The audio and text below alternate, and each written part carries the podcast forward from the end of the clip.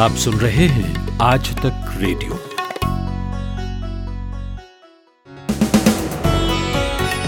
अठारह अगस्त है, आज ट्यूसडे है और ये है हमारा इवनिंग न्यूज एनालिसिस दिन भर और मेरा नाम है कुलदीप मिश्र। चीन को फिक्र है कि नेपाल के नौजवान भारत की सेना क्यों ज्वाइन करते हैं। वो पैसे लगाकर नेपाल में स्टडी करवा रहा है। चर्चा चल रही कि कहीं ऐसा तो नहीं कि चीन नेपाल के नौजवानों को अपनी सेना में शामिल कराना चाहता हो। तो नेपाली लोगों का भारतीय सेना से पुराना रिश्ता और उस पर चीन की तिरछी नज़रें, इसका मतलब समझेंगे। आम आदमी पार्टी काफ़ी समय से सुर्खियां बटोरू बयानों से दूर थी, लड़ भी नहीं रहे थे बीजेपी से, लेकिन अब वो कुछ एक्टिव हो रहे हैं। कल उन्होंने कहा कि शाहीन बाग की पूरी स्क्रिप्ट बीजेपी ने लिखी थी। आज हम आपको बताएंगे कि आम आदमी पार्टी कैसे आपदा को अवसर में बदलने की कोशिश कर रही है दो हज़ार बाईस की तैयारी के लिए। और आखिर में बात होगी कि योगी आदित्यनाथ इतने सख्त एडमिनिस्ट्रेटर हैं, फिर उनसे विधायक क्यों नाराज़ होते रहते हैं। यूपी में कुछ चार पांच विधायक पब्लिकली अपने ही स्टेट की पुलिस और सरकार से सवाल पूछ रहे हैं। एक सांसद भी हैं। क्या चल रहा है योगी आदित्यनाथ के राज में, इस पर बात करेंगे, लेकिन पहले हेडलाइंस। कॉलेजों और यूनिवर्सिटीज़ में फाइनल ईयर के एग्जाम्स की अधिसूचना को चुनौती देने वाली याचिकाओं पर सुप्रीम कोर्ट ने फैसला सुरक्षित रखा है। सुप्रीम कोर्ट ने पीएम केयर्स फंड को एनडीआरएफ में ट्रांसफर करने की मांग खारिज कर दी है। कांग्रेस ने एक बार फिर फेसबुक से पूरे मामले की जांच कराने की मांग की है। मध्य प्रदेश सरकार की सभी नौकरियां अब एमपी डोमिसाइल रखने वालों के लिए आरक्षित होंगी। देश में पिछले चौबीस घंटों के दौरान पचपन हजार से ज्यादा लोग संक्रमित हुए, जिससे संक्रमितों की संख्या सत्ताईस लाख से ज्यादा हो गई है और पहली बार कोविड नाइन्टीन से अट्ठावन हजार लोग स्वस्थ हुए हैं, जिससे ठीक होने वालों की संख्या उन्नीस लाख सतहत्तर हजार से ज्यादा हो गई है। मद्रास हाईकोर्ट ने वेदांता लिमिटेड की तमिलनाडु के तूतुकुड़ी में कॉपर स्मेल्टर संयंत्र को फिर से खोलने की याचिका आज निरस्त कर दी। यूपीएससी ने दो हज़ार बीस इक्कीस के लिए भर्ती परीक्षा का शेड्यूल जारी कर दिया है। पाकिस्तान कोरोना वायरस की वैक्सीन के आखिरी फेज का ट्रायल करने जा रहा है। भारतीय तेज गेंदबाज ईशांत शर्मा उन उनतीस खिलाड़ियों में शामिल हैं जिनके नाम की सिफारिश मंगलवार को खेल मंत्रालय की पुरस्कार चयन समिति ने इस साल के अर्जुन पुरस्कार के लिए की है। और आईपीएल ट्वेंटी ट्वेंटी के लिए ड्रीम इलेवन को इस साल आईपीएल की टाइटल स्पॉन्सरशिप मिली है। ड्रीम इलेवन ने ढाई सौ करोड़ रुपए में आईपीएल के इस सीजन के लिए स्पॉन्सरशिप राइट्स खरीदे हैं। आज तक रेडियो सुनता है सारा जहां। दिन भर है ये और मैं हूँ कुलदीप मिश्र। नेपाल, भारत और चीन, इन तीन देशों की अगर एक साथ मैं बात करूँ तो आप बैकग्राउंड में पेज थ्री का वो गाना चला सकते हैं कि कितने अजीब रिश्ते हैं। यहाँ पर कुछ ना कुछ होता ही रहता है। आज तक रेडियो को मालूम हुआ है कि चीन की सेना की रुचि अब नेपाल के नौजवानों में बढ़ रही है। खबर यह है कि चीन नेपाल में एक स्टडी करवा रहा है ये समझने के लिए कि नेपाल के नौजवान क्यों भारत की सेना में शामिल होते हैं। अब नेपाल से जो हमारा रिश्ता है, मतलब हाल फिलहाल में जो इंसिडेंट्स हुए उनको अगर एक बार को किनारे कर दें तो नेपाल से बहुत अच्छा हमारा रिश्ता रहा है। वहाँ के लोग हमारे यहाँ नौकरी करते हैं और हिस्ट्री बुक में अगर आप देखेंगे तो पाएंगे कि आज़ादी के पहले से ही, अंग्रेज़ों के समय से ही गोरखा रेजिमेंट्स वजूद में थीं और उसमें नेपाल के लोग भारत की सेना में शामिल होते थे और वो सिस्टम आज़ादी के बाद भी जारी रहा, अभी तक है। और नेपाल के गोरखा लड़ाकों पर इंडियन आर्मी बहुत नाज करती है, ख़ासतौर से हाई ऑल्टीट्यूड वॉरफेयर में, यानी ऊंचे पहाड़ी इलाकों की जंग में वे माहिर हैं। लेकिन चीन को क्या पड़ी है कि वो इसमें अब रुचि ले रहा है। अभिषेक भल्ला हैं हमारे आज तक रेडियो के संवाददाता, उन्होंने ये स्टोरी की है, हमने उनसे बात की। जी हाँ, ये बात बिल्कुल सही है कि इंटेलिजेंस एजेंसीज के पास इसकी पुख्ता जानकारी है कि कैसे चीन नेपाल में एक एनजीओ के जरिए, जो जिसका नाम चाइना स्टडी सेंटर है, और भारत में भी माना जाता है कि ये जो एनजीओ है चाइना स्टडी सेंटर, ये एक इंटेलिजेंस विंग है, खुफिया विभाग है, ज्यादातर इंटेलिजेंस गैदरिंग के लिए ही इस्तेमाल होता है। तो ये हालांकि एक एनजीओ जो कल्चरल चीज़ों में ज़्यादा इन्वॉल्व रहता है, लेकिन इंटेलिजेंस रिलेटेड काम इनको काफ़ी दिया जाता है। तो जून के महीने में इस तरह की स्टडी जो है वो कमीशन की गई है चीन की तरफ से, और ये भी जानकारी है कि करीब बारह साढ़े बारह लाख का की फंडिंग दी गई है चीन की तरफ से ये स्टडी करने को। जाहिर सी बात है कि जो टाइमिंग है ऐसी स्टडी का, उससे साफ होता है कि चीन जो है काफी जो हालात बने हुए हैं, चाहे वो लद्दाख में हो, चाहे वो नेपाल और हिंदुस्तान के संबंध हो, इसके दौरान वो ये जानना चाहता है कि गोरखा सैनिक आखिरकार क्यों भारतीय सेना इतनी सालों से ज्वाइन करते आ रहे हैं, और देखना होगा कि इसका क्या इम्पैक्ट होगा। लेकिन भारतीय सेना के जितने लोग हैं उनका तो यही कहना है कि जो मिलिट्री बॉन्ड बना हुआ है दो देशों के बीच इतने सालों से, उसमें कोई बदलाव आने की तो उम्मीद है नहीं।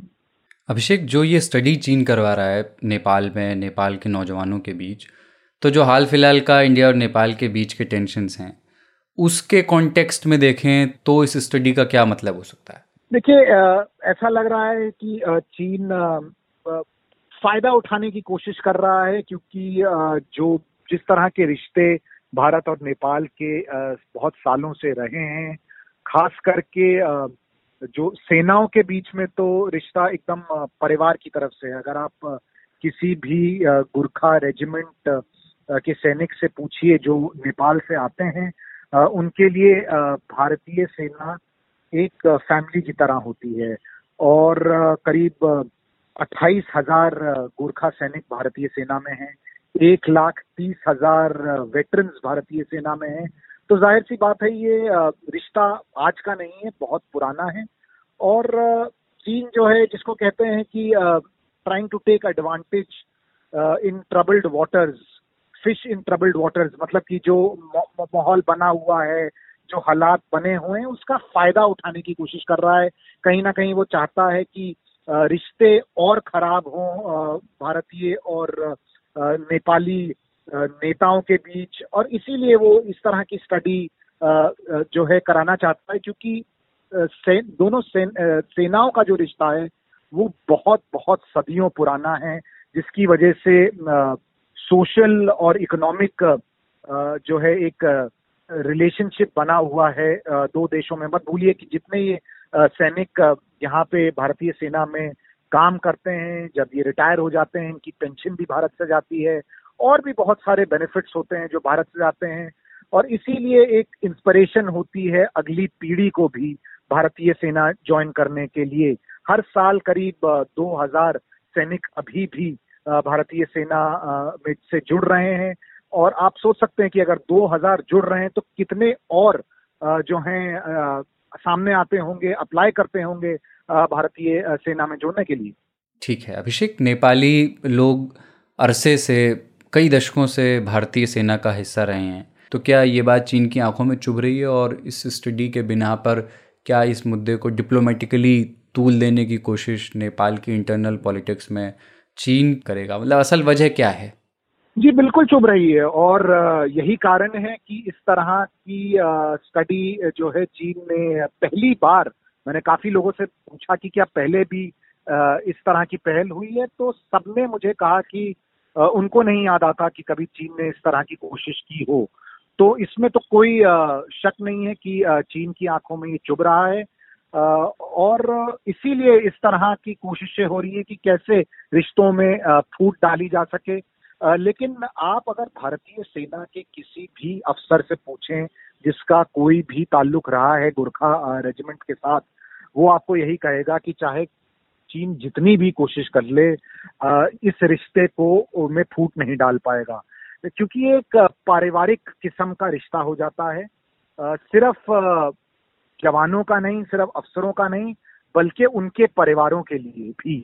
तो और और गोरखा सैनिक जो हैं बहुत ही ज़्यादा डिसिप्लिन माने जाते हैं, बहुत ज़्यादा बहादुर तो होते ही हैं, लेकिन जब जब डिसिप्लिन की बात आती है तो माना जाता है कि इनसे अच्छा कोई नहीं है। ये हैं तो बहादुर फुर्तीले सैनिक, लेकिन ये आसानी से गाली भी नहीं देते हैं, इतने ज़्यादा सिंपल सैनिक माने जाते हैं। तो जो ये रिश्ता है, आप किसी से भी पूछ लीजिए, वो यही कहेगा कि चाहे जितनी कोशिश हो जाए इस इस रिश्ते को तोड़ना नामुमकिन है।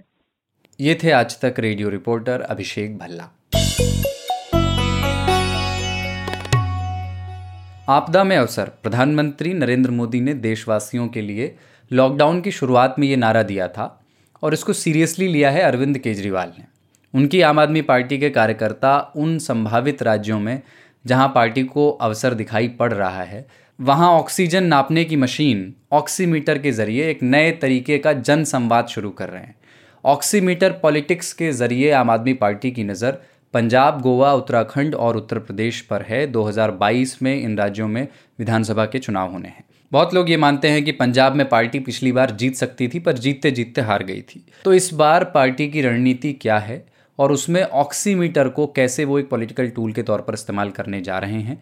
मैंने बात की आज तक रेडियो संवाददाता आशुतोष मिश्रा से, जो आम आदमी पार्टी को बहुत करीब से देखते हैं और उस पर नज़र रखते हैं। दरअसल आम आदमी पार्टी के लिए और खासकर जितनी छोटी स्थानीय पार्टी है उसके लिए मिशन दो हज़ार बाईस ही बड़ा है। वो इसलिए कि इन्हीं सालों में चार राज्यों में चुनाव है, जिसमें उत्तर प्रदेश है, गोवा है, उत्तराखंड है और पंजाब है। इन चार में से पंजाब आम आदमी पार्टी पंजाब में आम आदमी पार्टी मुख्य विपक्षी की भूमिका में है। गोवा में उसके पास पाँच छह प्रतिशत का वोट बैंक है, लेकिन बाकी जो दो राज्य हैं, उत्तर प्रदेश में उन्होंने नगर पंचायत के जो चुनाव लड़े कुछ बहुत बड़ी कामयाबी हासिल नहीं हुई। तो इन चार राज्यों के साथ साथ अब आम आदमी पार्टी पहले एक राष्ट्रीय संगठन बनाना चाहती है, तो इसके लिए उन्होंने नई रणनीति बदलाव किया कि जब कोविड में एक्टिविटीज रुकी हुई हैं तो उन्होंने ये सोचा कि इस समय में, क्योंकि आप दूरी आप अब जनसभाएं नहीं कर सकते, मिल नहीं सकते, तो डिजिटल माध्यमों के जरिए वीडियो कॉन्फ्रेंसिंग हो, दूसरी बैठकों हों, जितने संगठन प्रभारी हैं उन सबके साथ बैठकें शुरू की हैं। यहाँ तक कि पंजाब की जो पूरी इकाई है उसको डिसबैंड करके वहाँ पर नए प्रभारी नियुक्त किए गए हैं। पंजाब में दिल्ली के विधायक जर्नैल सिंह को भेजा है, आतिशी और कपिल भार्गव को उन्होंने गोवा भेजा है। उसी तरह संजय सिंह जो राज्यसभा सांसद हैं उन्हें सीधे उत्तर प्रदेश की कमान दी गई है और वो लगातार वहीं पर डेरा जमाए हुए हैं। उसी तरह दिनेश मोहनिया को उत्तराखंड में। तो एक नए तरीके से संगठन, जो कि दो हज़ार बाईस के चुनाव में पंजाब में जिस तरह से आम आदमी पार्टी उम्मीद कर रही थी नतीजे वैसे नहीं आए, उसके ठीक बाद महीने भर के भीतर नगर निगम का चुनाव भी हार गए। तो इन चार राज्यों के साथ दिल्ली में नगर निगम चुनाव भी आम आदमी पार्टी के लिए बड़ी बात है, उसके लिए उन्होंने सारा मोर्चा दुर्गेश पाठक को दे रखा है। तो इन सब नेताओं की जिम्मेदारी है कि संगठन की तमाम कमियों को दूर किया जाए, साथ ही पिछले चुनाव में जो नतीजे रहे हैं उनसे सबक लेकर के नई मोडस ऑपरेंडी अपनाई जाए और उसी रणनीति के तहत जय नगर निगम में अभी से बीजेपी पे लोकल मुद्दों पर आम आदमी पार्टी हमलावर है। साथ ही चूंकि राष्ट्रीय परिप्रेक्ष्य नहीं है, इसलिए राष्ट्रीय नेताओं को छोड़कर वो राज्य के मुद्दे और राज्य के नेतृत्व पर ही सवाल कर रहे हैं। मसलन अगर आप संजय सिंह को देखें तो वहाँ उत्तर प्रदेश में कहीं पर भी वो प्रधानमंत्री अमित शाह का नाम लेने से गुरेज करते हैं, बल्कि सीधे सीधे योगी सरकार पर हमला बोलते हैं। तो उसमें चाहे अपराध का मुद्दा हो, किसानों का हो, बेरोजगारी का हो और कोरोना काल में कैसे किन राज्य सरकारों ने हैंडल किया है, इन मुद्दों को लेकर के वो स्थानीय सरकार पर आक्रामक हो रहे हैं। और इसी के साथ साथ इन मुद्दों के साथ साथ दरअसल कोशिश ये भी है कि जनसंपर्क कैसे बनाएं। उस जनसंपर्क के लिए आम आदमी पार्टी ने बिल्कुल एक अनोखा प्रयोग शुरू किया है, जिसकी शुरुआत उन्होंने दिल्ली से की।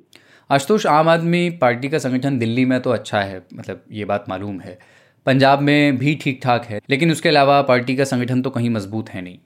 तो अभी यहाँ से जो दिख रहा है, पार्टी की स्ट्रेटेजी अब क्या है? वो प्रयोग दरअसल बेहद अनूठा है। मतलब मैं जब ये पढ़ रहा था और जब मैंने इस पर थोड़ा सा एनालाइज किया तो समझ में आया कि ये अपने आप में बेहद अलग प्रयोग है। आ, दिल्ली में जब कोरोना की स्थिति पर सरकार काम कर रही थी, तब उस समय अचानक ऑक्सीमीटर जब सामने आए तो सबसे पहले अस्पतालों में ऑक्सीमीटर का इस्तेमाल हुआ। उससे ये समझ में आया कि भाई आप शरीर में ऑक्सीजन कितना है। कोरोना में देखा जाता है कि जो प्रभावित हैं ऑक्सीजन लेवल उनके शरीर में घटता बढ़ता है, तो उस ऑक्सीमीटर का इन्होंने इस्तेमाल जब अस्पतालों में किया तो केजरीवाल सरकार ने दिल्ली में घर घर तक ऑक्सीमीटर बंटवाने शुरू किए। और जब घर घर में ऑक्सीजन बंटवाए तो उससे एक फायदा ये होने लगा कि जो लोग होम आइसोलेशन में रह रहे थे उन्हें उसका काफी फायदा मिला।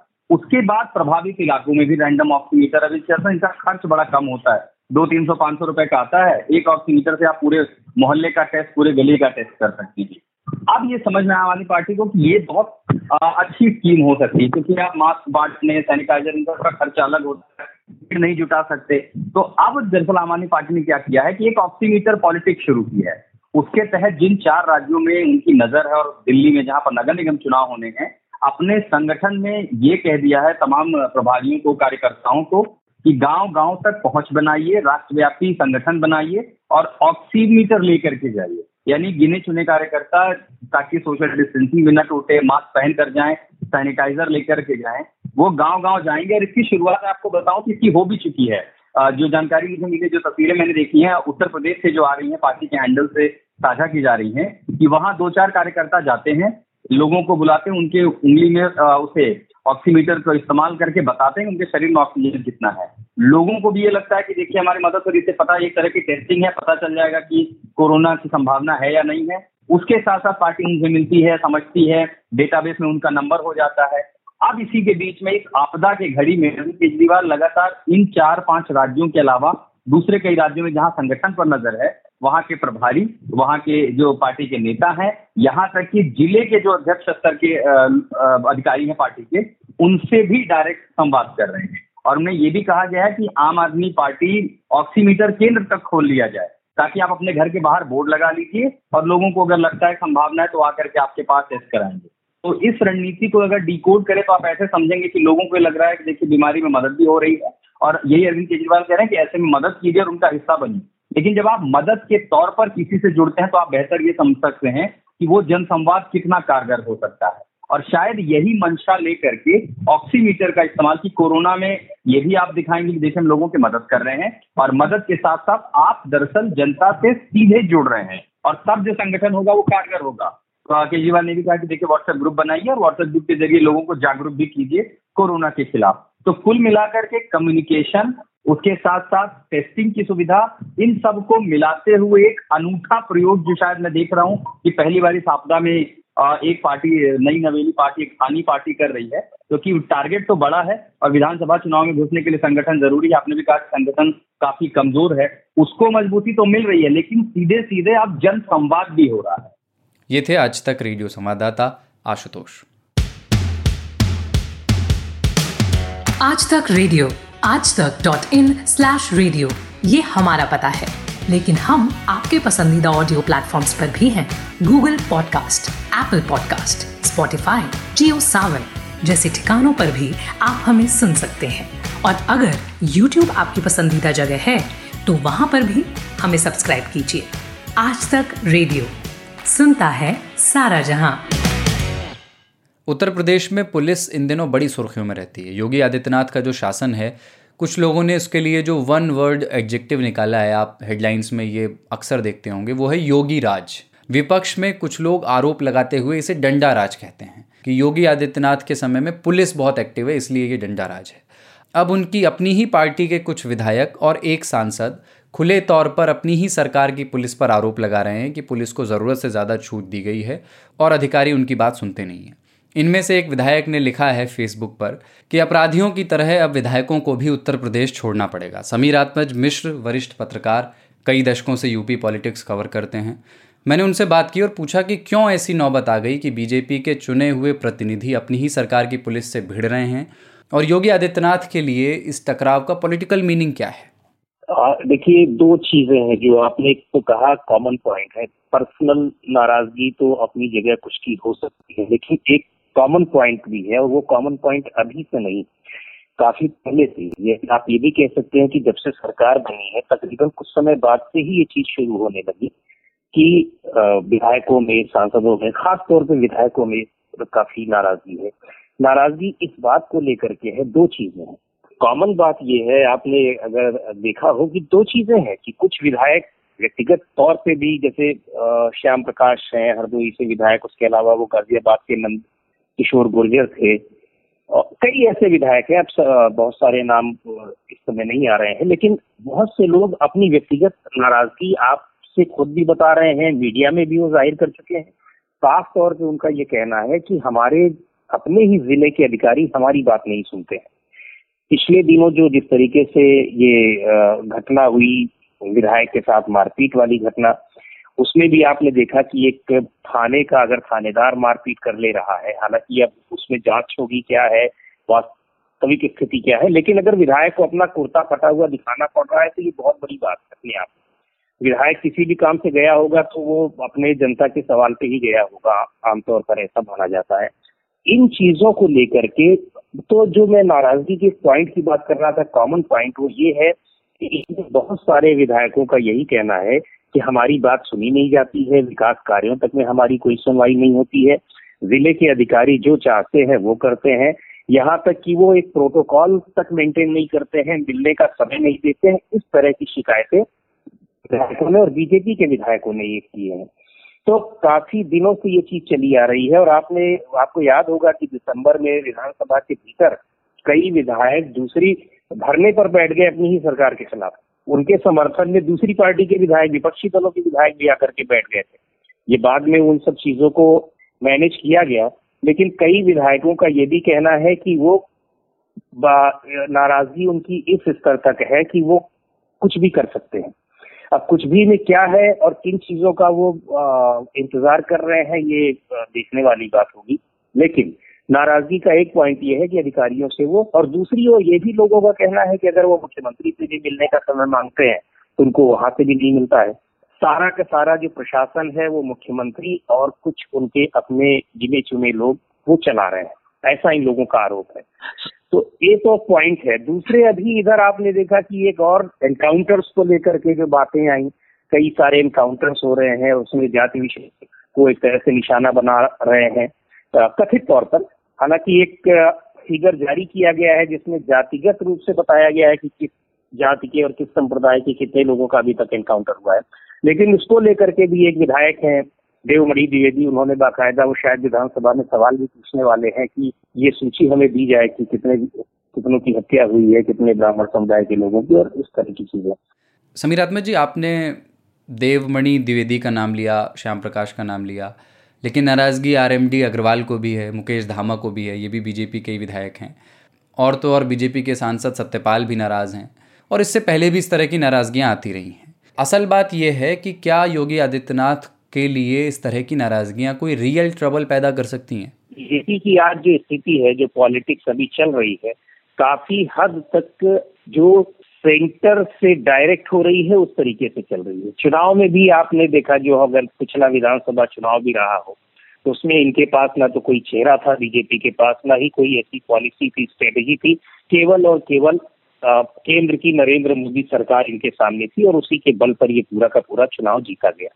ये अलग बात है कि उसमें योगी आदित्यनाथ ही कैसे मुख्यमंत्री बने, उस समय भी काफी विवाद रहा और मुख्यमंत्री के कई चेहरे और थे, चूंकि केशव प्रसाद मौर्य पार्टी के प्रदेश अध्यक्ष थे, तो ये पूरी उम्मीद जताई जा रही थी कि हो सकता है वो मुख्यमंत्री बने। लेकिन उन परिस्थितियों में जो भी हुआ, इनको योगी आदित्यनाथ को बनाया गया और ये कहा गया कि ये सबके लिए काम करेंगे।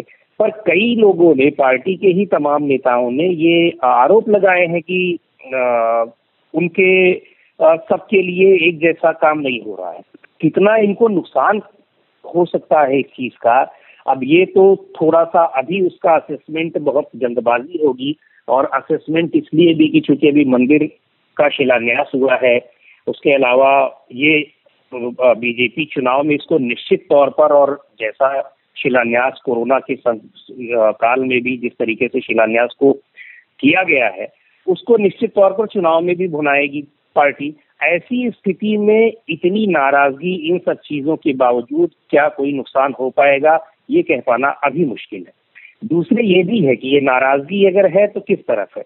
एक पक्ष यह भी कहा जाता है कि जो नाराज विधायक हैं, शायद उनको ये अंदेशा हो गया है कि शायद अगली बार उनको टिकट ना मिले अगले चुनाव में, तो अपनी नाराजगी अब वो खुलकर जता रहे हैं कि अब तो उनका कुछ हो नहीं सकता है। और मुझे एक विधायक ने, चूंकि उन्होंने मना किया था कि मैं उनका नाम नहीं बताऊंगा, करीब दो तीन महीने पहले की बात है, साफ तौर पे कहा था कि जब एक साल रह जाएंगे चुनाव तो इस तरीके से कई विधायक ऐसे हैं जो पार्टी छोड़ सकते हैं, बगावत कर सकते हैं, और फिर वो खुल करके सरकार के खिलाफ, अपनी ही राज्य सरकार के खिलाफ बयानबाजी करना शुरू करेंगे। ये थे उत्तर प्रदेश की पॉलिटिक्स पर नजर रखने वाले वरिष्ठ पत्रकार समीर आत्मज मिश्र। तो दिन भर में चलते चलते हेडलाइंस एक बार फिर। कॉलेजों और यूनिवर्सिटीज में फाइनल ईयर के एग्जाम्स की अधिसूचना को चुनौती देने वाली याचिकाओं पर सुप्रीम कोर्ट ने फैसला सुरक्षित रखा है। सुप्रीम कोर्ट ने पीएम केयर्स फंड को एनडीआरएफ में ट्रांसफर करने की मांग खारिज कर दी है। कांग्रेस ने एक बार फिर फेसबुक से पूरे मामले की जांच कराने की मांग की है। मध्य प्रदेश सरकार की सभी नौकरियां अब एमपी डोमिसाइल रखने वालों के लिए आरक्षित होंगी। देश में पिछले चौबीस घंटों के दौरान पचपन हजार से ज्यादा लोग संक्रमित हुए, जिससे संक्रमितों की संख्या सत्ताईस लाख से ज्यादा हो गई है और पहली बार कोविड नाइन्टीन से अट्ठावन हजार लोग स्वस्थ हुए हैं, जिससे ठीक होने वालों की संख्या उन्नीस लाख सतहत्तर हजार से ज्यादा हो गई है। मद्रास हाईकोर्ट ने वेदांता लिमिटेड की तमिलनाडु के तूतुकुड़ी में कॉपर स्मेल्टर संयंत्र को फिर से खोलने की याचिका आज निरस्त कर दी। यूपीएससी ने दो हज़ार बीस इक्कीस के लिए भर्ती परीक्षा का शेड्यूल जारी कर दिया है। पाकिस्तान कोरोना वायरस की वैक्सीन के आखिरी फेज का ट्रायल करने जा रहा है। भारतीय तेज गेंदबाज ईशांत शर्मा उन उनतीस खिलाड़ियों में शामिल हैं जिनके नाम की सिफारिश मंगलवार को खेल मंत्रालय की पुरस्कार चयन समिति ने इस साल के अर्जुन पुरस्कार के लिए की है और आईपीएल ट्वेंटी ट्वेंटी के लिए ड्रीम इलेवन को इस साल आईपीएल की टाइटल स्पॉन्सरशिप मिली है। ड्रीम इलेवन ने ढाई सौ करोड़ रुपए में आईपीएल के इस सीजन के लिए स्पॉन्सरशिप राइट्स खरीदे हैं। खबरों की हलचल और देश विदेश का मिजाज आप सुन रहे हैं आज तक रेडियो। तो दिन भर के आज के एपिसोड में इतना ही और इस एपिसोड की साउंड मिक्सिंग की है हमारे ग्वालियर के रहने वाले सचिन द्विवेदी ने। मेरा मन है कि कभी आपको मैं अपनी टीम से मिलवाऊं, वो मौका भी हम खोजेंगे, ज़रूर खोज लेंगे। लेकिन ये है कि आप सुनते रहें, जो भी सलाह मशवरे आपके हैं, गीले शिकवे हैं, वो करते रहें, लेकिन सुनते रहें। और सुनने के साथ हमें लिखिए भी, तभी हमें मालूम होगा कि आपको हमारे पॉडकास्ट में क्या अच्छा लग रहा है और क्या अच्छा नहीं लग रहा है। आपके ईमेल्स हम अपने दोनों न्यूज़ एनालिसिस के जो पॉडकास्ट हैं, शाम वाला दिन भर और सुबह वाला आज का दिन, दोनों में हम आपके ईमेल्स अब शामिल करते हैं। आज जिनका ईमेल ले रहे हैं ये हैं श्रेष्ठ तोमर। श्रेष्ठ ने ईमेल किस शहर से लिखा है ये उन्होंने नहीं बताया। इंग्लिश में उन्होंने लिखा है, it is really a good experience listening to Aaj Tak radio, specially listening to Nitin Thakur. क्या बात है, we get to know many complex issues in a super easy way. So thank you so much श्रेष्ठ फॉर राइटिंग टू अस। और एक और बात श्रेष्ठ ने ये लिखी है कि आज तक रेडियो को वो इसलिए रोज़ सुनते हैं क्योंकि इसे सुनते हुए उनका स्केड्यूल नहीं बिगड़ता है। वो तमाम मुद्दों पर नई जानकारी हासिल कर लेते हैं और उनके जो अपने काम हैं वो भी चलते रहते हैं। तो मैं भी यही बात बार बार कहता हूँ कि आप वॉक करने जाएं, सब्ज़ी काटें, ड्राइव करें, जो आपका मन हो वो आप करते रहें। आज तक रेडियो आपके काम का हर्जा नहीं होने देता। आपको आंखें भिड़ा कर कहीं देखना नहीं है, सिर्फ ये कान हमें दे दे ठाकुर। कुलदीप मिश्र मेरा नाम है। जय हो।